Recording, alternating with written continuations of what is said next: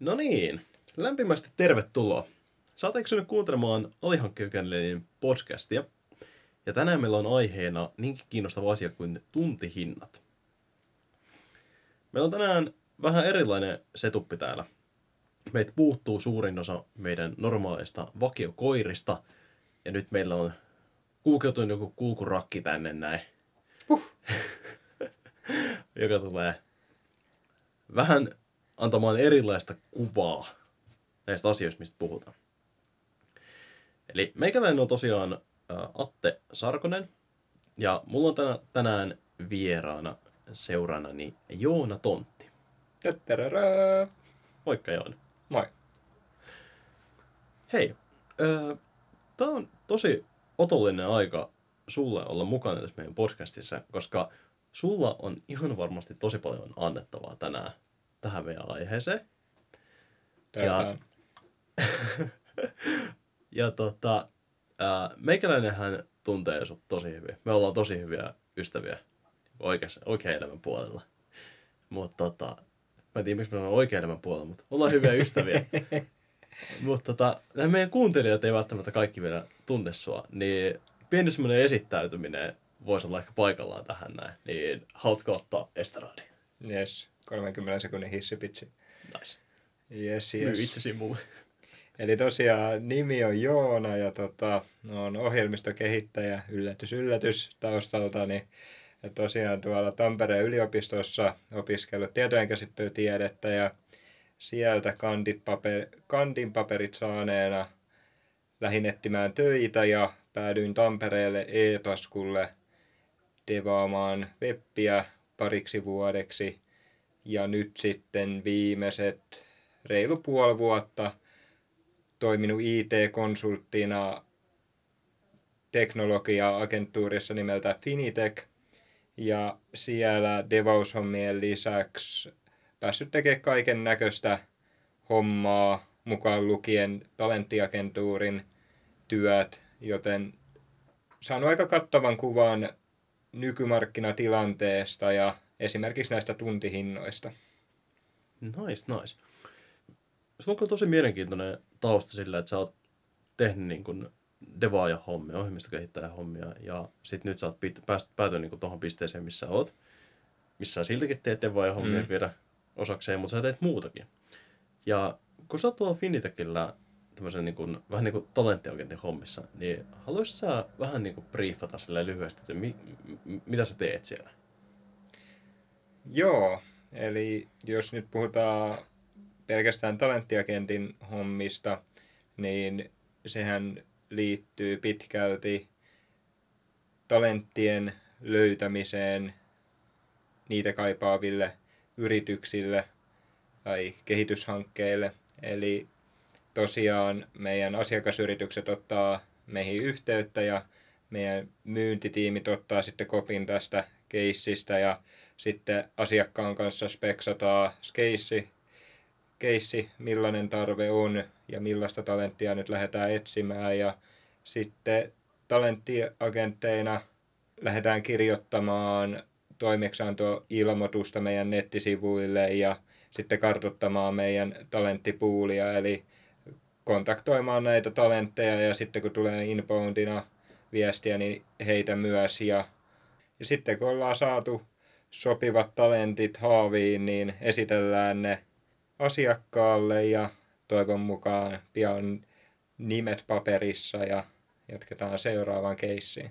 Tuuletetaan tietysti välissä. Pitää muistaa tuulettaa välissä. Kyllä, Kyllä se on hieno hetki siinä vaiheessa, kun saa nimen paperi.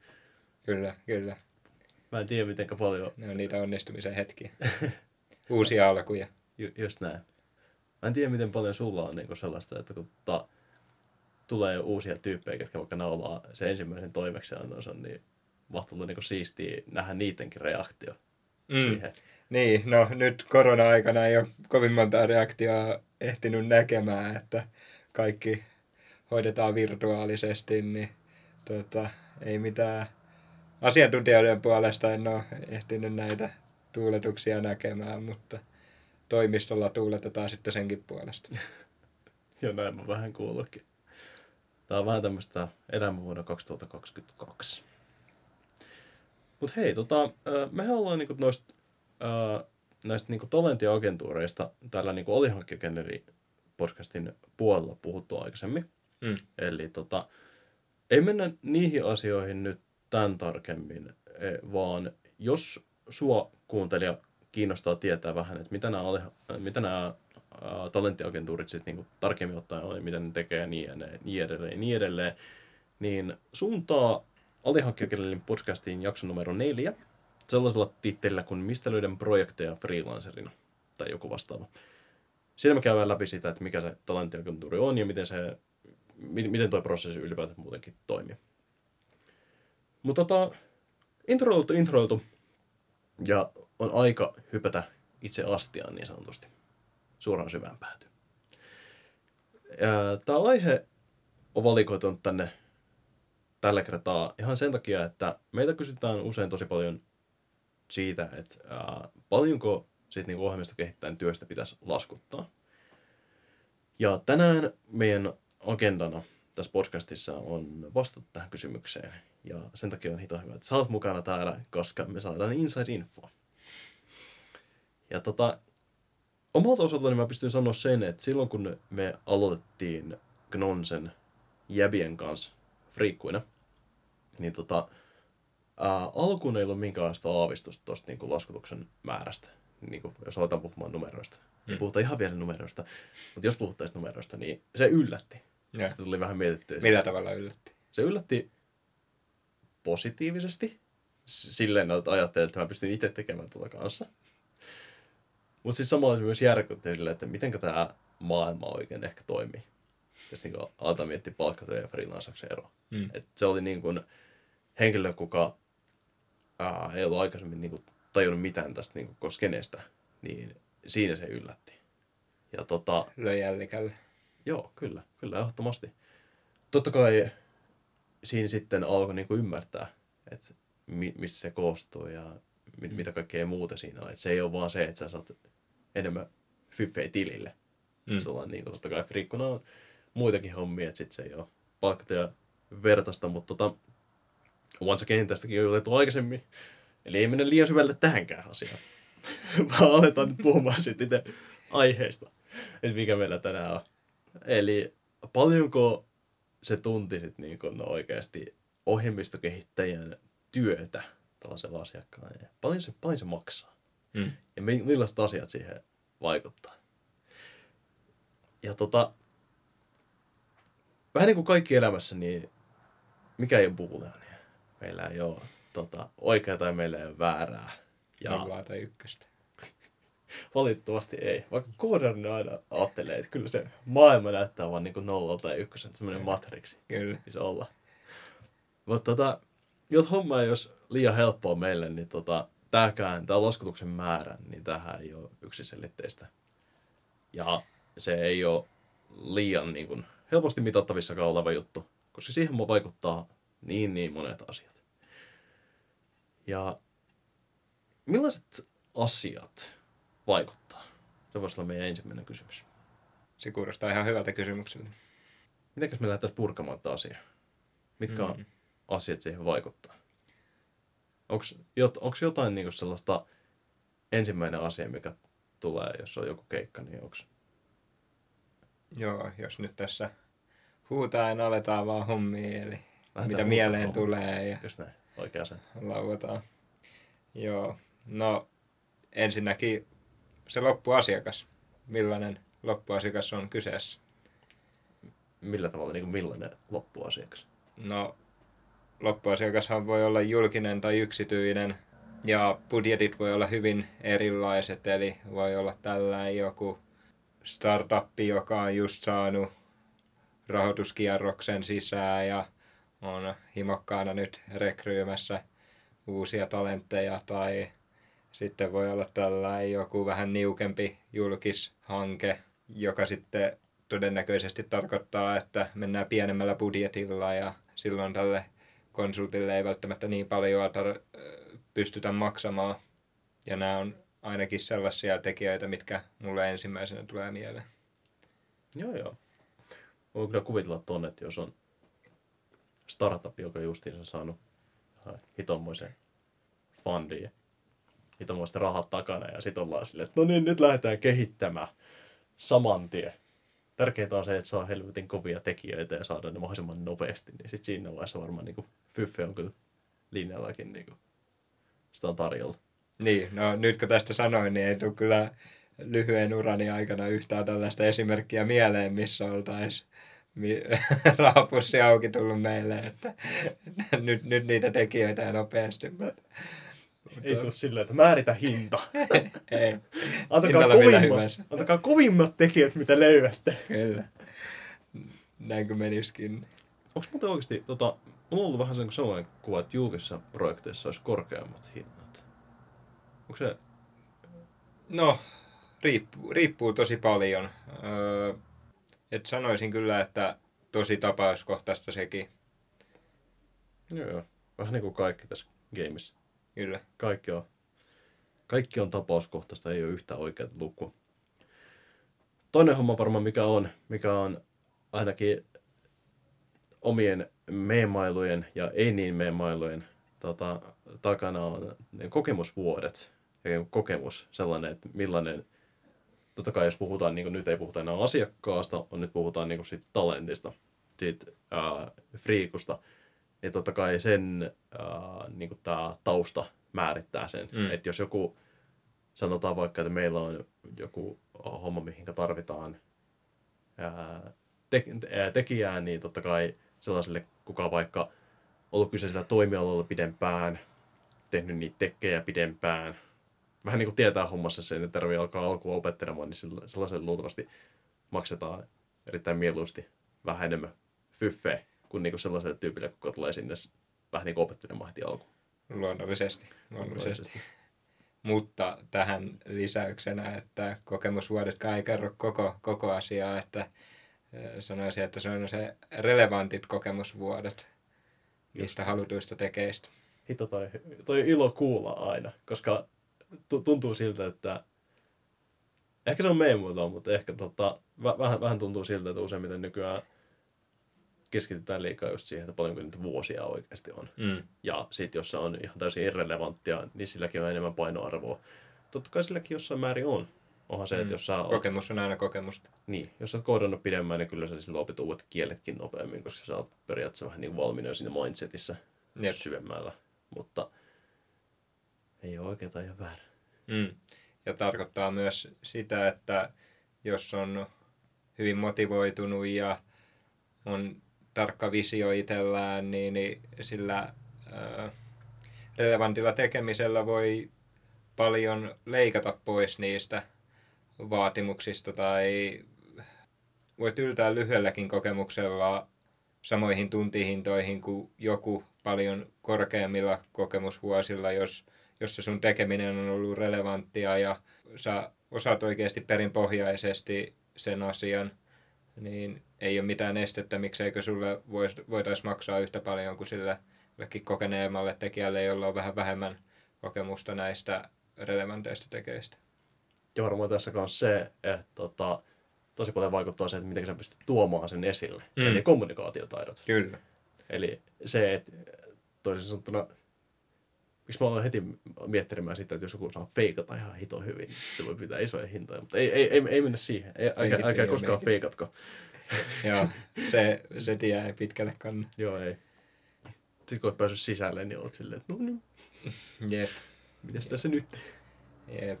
Ja referenssit, kun on yrittäjän paras, paras ystävä, niin, niin tuota, se ei ole hy- hyvä homma, jos tuota, ne referenssit puuttuu tai ne on mm. huonoja sun aikaisemmista paikoista. Soita referoijalle ja sitten vastaa silleen, että juu, se on, jätkä, jäbä osaa kyllä puhua hyvin, mutta... Tota. Siihen se jää. Joo. Samallahan tuo kommunikointi, kommunikointitaidot, niin kyllähän ne vaikuttaa myös siihen, että paljonko sä sitä kehtaat pyytää. Että jos sä oikeasti luotat niin siihen omaan tekemiseen ja jos sulla on mahkut siis esimerkiksi pyytää enemmän, niin mm. kyllähän se luultavasti pyydät tai pystyt pyytämään. Kyllä, kyllä. Ja kyllä väittäisin, että hyvät kommunikaatiotaidot tekee sinusta myös paremman asiantuntijan siinä projektissa. Eli pystyt paremmin palvelemaan asiakasta, mikä tietysti tar- tarkoittaa, että teet arvokkaampaa työtä ja pystytte pyytämään korkeampaa tuntihintaa. Joo. Eli nyt ollaan käyty läpi siis näitä, että miten asiakas vaikuttaa, Mm. miten vaikuttaa... Asiakkaan budjetti, Joo. sitten kokemusvuodet, kommunikaatiotaidot. Kommunikaatiotaidot. Mitenkä sitten tota, tällaisia niin kuin ei näihin kahteen liittyviä asioita? No sitten tietysti tämä projektin luonne tulee mieleen, eli kauanko projekti kestää ja mikä on sun allokaatio. Aivan, totta kai. Onko tota, mitenkä niinku tulisi mieleen, niin onko esimerkiksi silleen, että jos on tarjolla lyhyttä projektia, niin se talentti saadaan houkuteltua siihen, ehkä esimerkiksi korkeammalla hinnalla. No voi, voi olla joo. Meillä aika vähän on mitään lyhyempiä, lyhyellä puhun kolmesta kuukaudesta ja sitä lyhyemmistä toimeksiannoista. Mutta sitten jos puhutaan erilaisista projekteista, eli esimerkiksi projektipäällikön hommista, niin, niin kyllä lyhyemmällä projektin kestolla pystytään yleensä perustelemaan vähän suurempi tuntihinta, tai asiantuntija pystyy perustelemaan, ja asiakas on yleensä myös halukkaampi maksamaan tällaisesta. Se kyllä käy ihan järkeä. Se on Mm. looginen. Ja sitten tietysti toiseen suuntaan, että jos on tiedossa tosi pitkä toimeksianto, mikä on monelle freelancerille hyvin toivottu tilanne, niin silloin asiantuntijat on yleensä valmiita laskemaan hieman sitä omaa tuntihintaa. Mm. Totta kai se vähentää sitä epätietoisuuden määrää ja Mm. sitä gamea, mitä sun pitää tehdä niin sinne keikkojen välissä. Että sä, voi, Kyllä. sä et voi vaan keskittyä siihen koodaamiseen, vaan sun pitää vähän niin miettiä sitä, että minkä sä meet seuraavaksi, milloin Mm. löytyy keikkaa. Vähemmän päävaivaa. Niin, just näin. Vaan vaan mennä helpommalla ja ottaa muutama euro vähemmän vaikka. Jep. Sitten mainitsin tuon allokaation, niin, niin tota, jos on pienempi allokaatio, niin se saattaa tarkoittaa isompaa tuntihintaa, mutta tota, tämäkin on tosi tapauskohtaista, että harvemmin allokaatio vaikuttaa siihen hintaan kuin esimerkiksi projektin kesto. Joo. Mitäkäs sitten? Tuleeko vielä muita asioita mieleen? No, no yksi asia, missä mekin Finitekillä ollaan hyviä, niin pyritään pitää välikäsien määrä pienenä, niin, niin asiantuntija tienaa paremmin, koska jokainen välikäsi aina ottaa välistä. Mistä se nimi oikein tulee? Välikäsi. Ja tosiaan kun me pyritään välttämään tällaisia toimitusketjuja, niin silloin pystytään aina palvelemaan asiantuntijaa parhaalla tavalla, eli tarjoamaan sen markkinahinta. Joo, joo. Kautta Slack. Ja sittenhän on tietenkin näitä tällaisia asioita, mihinkä me ei voida vaikuttaa. Mm. Et jos mietitään vaikka, että mietitään erittäin hypoteettisesti, että tapahtuisi sellainen hullu, hullunkurinen juttu, että vaikka tähän meidän ihmiskuntaan ää, meille tulisi joku esimerkiksi virus, jolla olisi potentiaali Oho. pyyhkii suuri osa ihmiskunnasta alas. Ja mä veikkaan itse täysin mutuilen, että tällainen saattaisi vaikuttaa jollakin tavalla ää, niin kuin markkinatilanteeseen ja myös sitä kautta tuntihintoihin. Eli jos mietitään sitä, että me ollaan just aloittamassa viiden vuoden tämmöinen pitkä tutkimus, tai ei tutkimus, mutta kehitysprojekti. Kehitysprojekti. Just näin. Ää, mutta me ei tiedä, onko viiden vuoden päästä ihmiskunta enää jäljellä. Onko Oho. internetti enää pystyssä. Niin halutaanko silloin? Silloin ei välttämättä enää haluta laittaa niin paljon rahaa siihen. No joo, se voi olla, että tällaisessa tilanteessa käy näin, mutta sitten siinä kohtaa, kun tajutaan, että ei se maailma tähän loppunutkaan, niin saattaakin käydä silleen, että niitä kehitysprojekteja laitetaankin ihan uudella tavalla aluille ja sehän sitten tietysti tarkoittaa sitä, että markkinat, markkinatilanne kuumenee ja hinnat nousee. Tämä kuulostaa jotain markkinatalouden semmoista near death experienceilta. Kyllä. Melkein. eletään taas Melkein kuoli. Eletään. täysillä. Nyt mennään ihan täysillä. Kyllä. Make! Nyt pistetään ne rahat siihen projektiin! Toteutetaan meidän unelmat. Nyt ei nössäillä! You only live once! Kyllä. Joo. Tuliko tässä kaikki asiat läpi? Tuliko sulle vielä mitään mieleen, mitä me oltaisiin unohdettu? Mm, no roolia ei olla taidettu vielä mainita. Aivan. Eli totta kai tämä tehtävä, että mihin asiantuntija nyt sitten sijoittuu, niin mm. vaikuttaa hyvin pitkälti siihen. Ja niitäkin tässä tota, devausalalla on suhteellisen monia. Hmm. Arkkitehti, sovellusarkkitehti saattaa saada vähän enemmän kuin kahvinkeittäjä. No se voi olla, se voi olla. Hyvin mahdollista. Toivottavasti. Mm. Tai Tota, todennäköisesti. äh, voitaisiin lähteä liikkeelle ihan niin kuin full stack hommista. Mm. Koska tämä on tosi niin kuin, yleinen. Mä ehkä näen, että itsenikin tässä niin kuin, gameissa full stackina. Ja tota, se on myös sellainen, millä mulla itsellä on ää, eniten kokemusta niin kuin näistä hinnoista. Että mä oon alkujaan aloittanut niin kuin 70 ää, full stackin hommat niin kuin friikkuna. Ja tota, kiinnostaisi tietää, että jos käy läpi, niin paljon, paljonko keskimäärin niin tällainen aloitteleva tyyppi. Pal- paljon, paljon full stack tienaa No joo, tunnissa. full, full stackit on kyllä se yleisin ohjelmistokehitys, toimeksiantomuoto. Ja 70 on kyllä tosi hyvä aloitushinta. Että onnittelut siitä. Full stackien toimeksiantohinnat liikkuu sieltä 60 90, mutta aloittelijalla se liikkuu just siellä 60-70 euron tienoilla. Okei. Okay. Ja sitten jos sä oot vähän enemmän kokenut, niin sitten se menee niin kuin sinne 70 ylöspäin. Niin Joo, joo. 90. Että sitten kun niitä relevantteja kokemusvuosia alkaa karttumaan, niin, niin tota, sitten se alkaa pikkuhiljaa kiipeämään sinne, että tota, 90 full stack devaajat alkaa olla sitä kalleinta luokkaa ja siitä ylimenevät on sitten jonkin sortin tällaisia unikorneja tai tenäks devaajia. Mikä tää oli? Tenax? Kyllä. Okei. Okay. Tämä on tuntematon termi. Onko? Oh, mikä se, mitä se meinaa? tällainen kymmenen kertaa enemmän muita aikaan saavempi yksilö, Okei. Okay. Mä joita ainoastaan, mukaan on olemassa. mä tiedän ainoastaan 3x. tota, näet sä hirveästi niin kun, jos enemmistö tai suuri osa menee tossa, niin onko sellaisia, ää, on, on, on, onko sellaisia tapauksia, missä jotkut laskuttaa vähemmän kuin esimerkiksi 60 tai enemmän kuin, niin kuin mitkä on sellaiset hurjimmat luvut, vaikka mitä sä oot nähnyt full stackilla? Hmm. No, kyllä varmaan se 100 euroa on hurjin luku, mitä olen nähnyt full stackilla. Ja veikkaisin, että jossain 50 hujakoilla mennään siellä niinku alhaisimmillaan. Okei. Okay. Jos niin miettii tota, Vaikea kysymys. jos niin miettii, tässä nyt lähdetään suoraan hakemaan niin sitä korkeinta. Mm. Mm. Mä, mä, mä niin tähtään ky- kyselyyn sinne.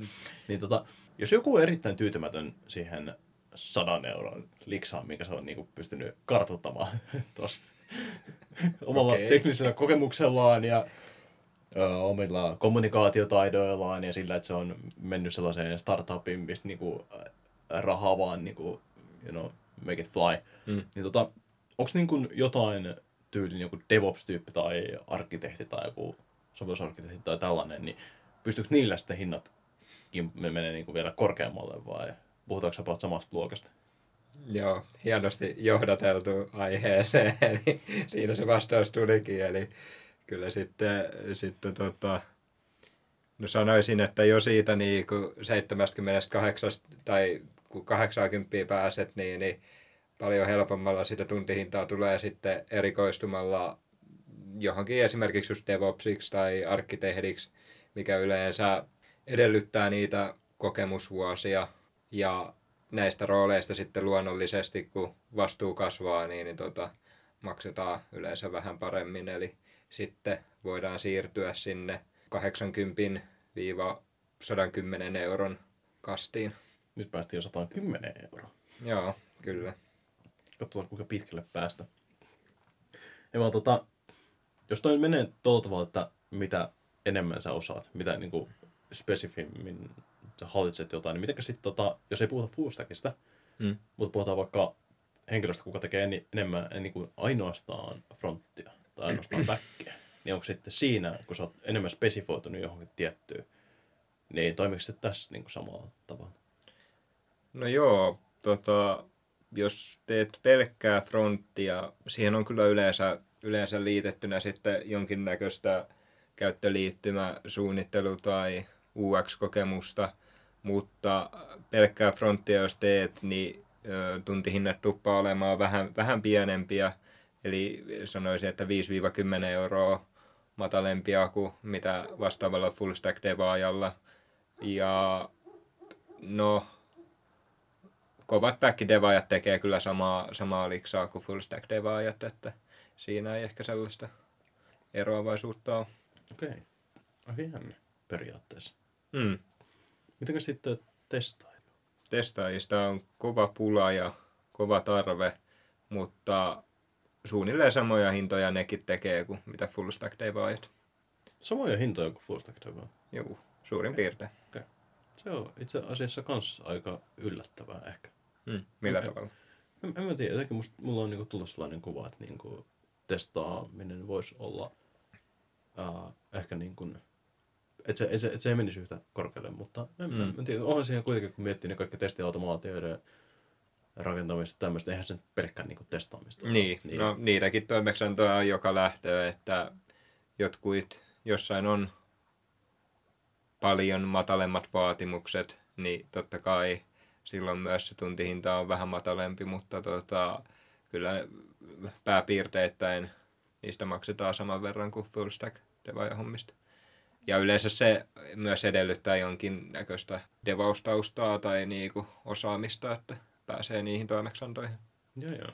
Eli ihan, ihan puhdasta testiautomaatioa, niin aika vähän meillä on. Okei. Okay.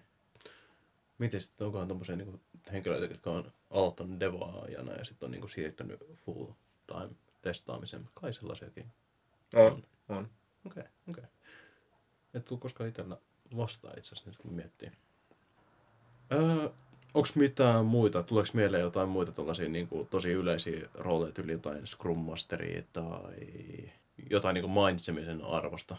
No sittenhän tietysti on just Scrum Masterit ja projarit ja product ownerit ja ratkaisuarkkitehdit sun muut, jotka tota, pääpiirteittäin tienaa sitten kanssa vähän paremmin. Eli puhutaan niistä samoista hinnoista suunnilleen kuin DevOps ja arkkitehtiroolit, mitä aikaisemmin käyntiin. Eli sieltä 80-110, mutta siellä sitten, jos sulla on hyvin spesifiä osaamista tai oot timanttinen projektijohtaja, niin kyllä ne tota, tuntihinnat sitten niissä hommissa saattaa sen 110 ylikiivetä aika rutkastikin. Että... Sitten puhua niistä massikeisareista. Kyllä.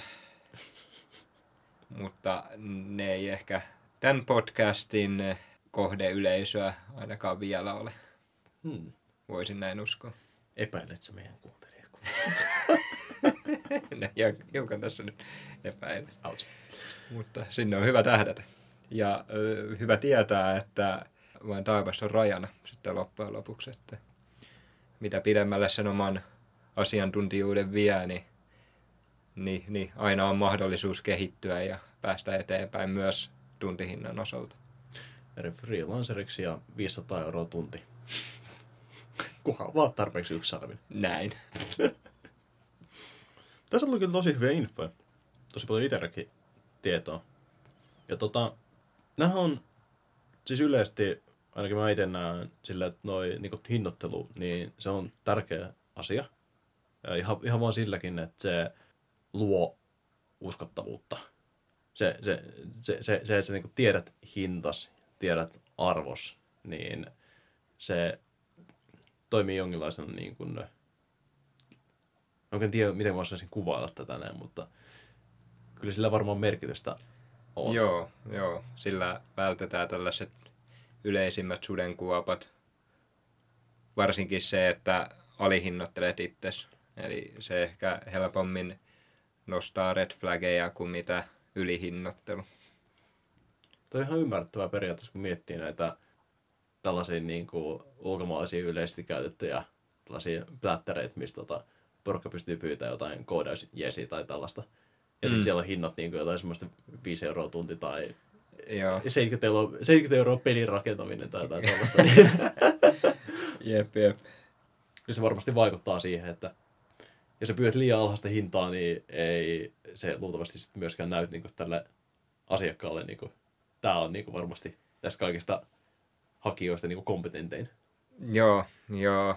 Kyllä se kysymysmerkkejä nostattaa, jos oot devannut kaks- 20 vuotta ja laskutat puolet vähemmän kuin mitä vastaavat, niin, niin tota, ei, se ei välttämättä anna mitään kaikkein parasta kuvaa susta itsestäsi. Se ei mene pelkästään niin goodwillinä, että mä vaan tykkään tehdä tätä näin. En mä nyt Mm. tarvii rahaa. Mm. Tuota Kyllä voi, se- san, tuota voi sanoa, mutta sitten se ei niin kuin... Jep, se kommunikoi jotain sun arvosta. Se on kyllä tärkeä pointti. Ää, tota, mitenkä sitten jos mennään niin kuin, ää, asteikon yläpäähän, niin kuinka paljon se vaikuttaa, kuinka paljon se voi karjottaa keissejä, että sä pyydät liikaa ja kuinka paljon, mikä on niin kuin rajana siihen, että tämä henkilö pyytää nyt liikaa, että se kokonaan skippaa tai missä vaiheessa raja menee silleen, että okei, että pyytää vähän enemmän, mutta pyytää sitä vähän alentaa. No, se on tosi tapauskohtaista. äh, Once again. Jep, jep, once again.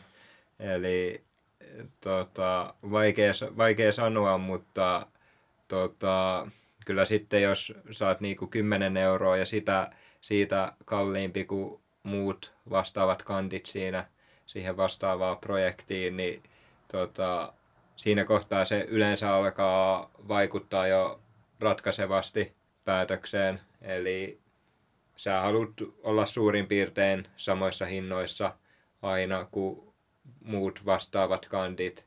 Ja vielä parempi, jos olet ihan vähän halvempi, niin tota, sellainen sano, sanotaanko 5 euroa halvempi kuin muut, niin se näyttää, näyttää hyvältä, eh, ehkä 10 euroa. Ja paras tapa selvittää tämä projektikohtainen tuntihinta on aina kysyä meiltä, että meillä yleensä on se paras tietämys siitä, joko saadaan suoraan asiakkaalta budjetti, että mihin hintaan pitää, pitää saada, tai sitten tota, ei ole budjettia, mutta voidaan ehkä kertoa jonkinnäköistä osviittaa, että millaista, muut, millaista hintaa muut kandit pyytää, niin pystytään sitten neuvomaan parhaamme mukaan. Joo. Eli oikeasti fiksunta on se, että oikeasti avataan suu ja kysytään, keskustellaan. Että Mm. nämä ei ole mitään piilottuja salaisuuksia tietenkään, Ei, varmastikaan. ei. Että jos joku tyyppi ei tiedä hintaansa, niin ei sitä tarvitse lähteä sokkanakaan arvailemaan. Mm, mm. Kyllä meillä Finitechillä on hyvä tietämys siitä nykyisestä markkinatilanteesta ja varsinkin meidän asiakkaista, että osataan kyllä neuvoa se paras hinta aina kuhunkin tilanteeseen. Joo, joo. Tämä on mielenkiintoinen tilanne sillä, että jos haluaa parantaa omia chansseja, niin pitäisi periaatteessa pyytää vähän alempaa kuin muut. Mm. Sillä, että sä näytät paremmalta niin kuin verrattuna, kun johonkin keikkaan ehdotetaan kandeja. Mutta sitten samalla tuntuu siltä, että jos niin kuin haluaa tietysti päästä esimerkiksi urallaan eteenpäin, Mm. niin kuin vaikka tuntihinnan puolesta, niin olisi hyvä pyytää, ainakin mulla on niin tällainen gut feeling, että olisi helpompi, parempi pyytää ekana vähän enemmän, että sit siitä on helpompi laskea, kuin se, että jos sä meet jollain tietyllä hinnalla ja sitten sen jälkeen saat pyytää asiakkaat silleen, että no voitaisko vähän nyt nostaa tota näin. Mä, mä nyt vähän miettinyt tässä, niin mä en oikein enää samalla tuntihinnalla haluaisi mennä. No joo, joo, kyllähän se näin aika monesti on, että, että jos liian matalalla tuntihinnalla menee sisään, niin sitä on yleensä aika vaikea alkaa sitten jälkikäteen lähteä korottamaan, varsinkaan jos puhutaan isoista summista, että totta kai aina tasaisin väliajoin, jos puhutaan pitkästä toimeksiannosta, niin on hyvä katsoa sopparit uudestaan, mutta tota, ei kannata odottaa sitä, että meet 70 sisään ja vuoden päästä pyydät 90 ja pysyt vielä siinä samassa projektissa, että harvoin tämä on se keissi. Joo. Ja sitten totta kai neuvottelutilanteissa pyritään antamaan aina se paras neuvo asiantuntijalle tuntihinnan suhteen, eli jos sieltä tulee joku älytön hinta, niin, niin tota, pyritään sitten neuvomaan, että tämä ei ole ehkä, ehkä fiksuin homman etemi- etenemisen suhteen, että, että et näytä hyvältä muiden kandien rinnalla. Eli mieluummin ehkä vähän yläkanttiin kuin alakanttiin. Hmm. Tässä on kunnon dilemma. Tämä mun todistaa myös sitä, että nämä on niin tosi tapauskohtaisia. Mm, mm. Vaikuttaa varmasti tossakin se, että kuinka paljon siellä on kandeja. Että jos siellä ei ole ketään muita kandia, ja sä oot se paras, tai siis ole ketään muita kandeja, ja sä oot se paras, mikä on tosi yllättävää, että sä oot paras, Mm. kun sä oot ainoa kandi, mutta ei mennä siihen. Niin kyllä siinä vaiheessa varmaan, jos se asiakas oikeasti haluaa, niin ei se siinä vaiheessa varmaan niin muutamasta eurosta, viiestä eurosta karjudu. Että Jep, jep. Että jollain asiakkailla on tosi tiukat budjetit ja niissä on pysyttävä.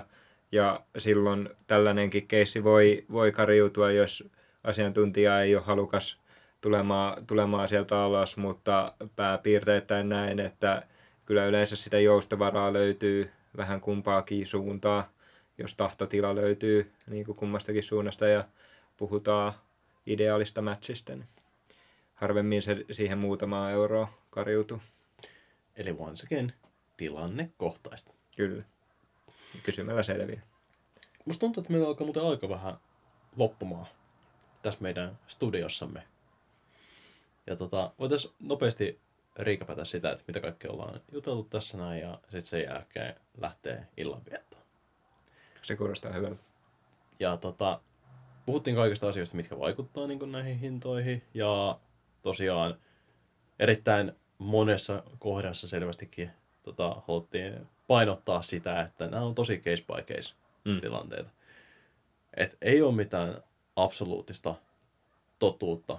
Ja sitten näitä niinku vaikuttavia asioita, niin niitä on tosi paljon. Niinku, lähdetään liikkeelle tähtien asennosta, relevantista kokemuksesta, kommunikaatiosta, niinku asiakkaan tyypistä, rooleista, projektin spekseistä ja muuta. Niin on tosi paljon vaikuttavia asioita. Mm. Ei pystytä sanoa yhtä tiettyä. Jep. Hyvin tapauskohtaista. Jep. Ja näiden ohjelmistokehittäjän uran aikana se ää, tuntihinta kehittyy sun oman osaamisen perusteella. Ja sitten me käytiin läpi nämä tota, nää niin kuin tällaiset yleiset tasot. Mm. Eli, mitäs näin tulikaan? Haluatko vielä riikäpätä nämä ää, luvut? Nää, tota, niin kuin, jos, jos mietitään full stackia vaan, niin haluatko riikäpätä vielä? Juu. Eli aloitteleva, oot tehnyt ohjelmistokehitystä sellainen 3-7 vuotta ja siirryt freelanceriksi 3-7 vuotta relevanttia kokemusta, niin sellainen 60-70 euroa. Ja siitä sitten kokemusvuosien karttuessa vähän ylöspäin sinne jonnekin 8-90 ja jos sitten haluat kehittää omaa osaamista ja pivottaa vähän vaikka DevOps- tai arkkitehtihommiin, niin sieltä lähtee sitten taas tuntihinnat kiipeämään aina sinne 110 euroon asti ja sitten on nämä vielä vähän erikoisemmat roolit, eli projektijohto tai product ownerin hommat tai muut, mistä maksetaan sitten vieläkin enemmän. Ja sitten vaan toivossa rajan. kyllä, Eli menkää, oppikaa, tienatkaa. kehitty, kehittykää ja sitten tienatkaa. Kyllä. Tiedätkää matkan varrella, mutta lisääkää tienestä ja ajemmät. Näin. Mahtavaa. Musta tuntuu, että se oli siinä. Mahtavaa. Yes, Kiitos. pistä siihen. Kiitoksia.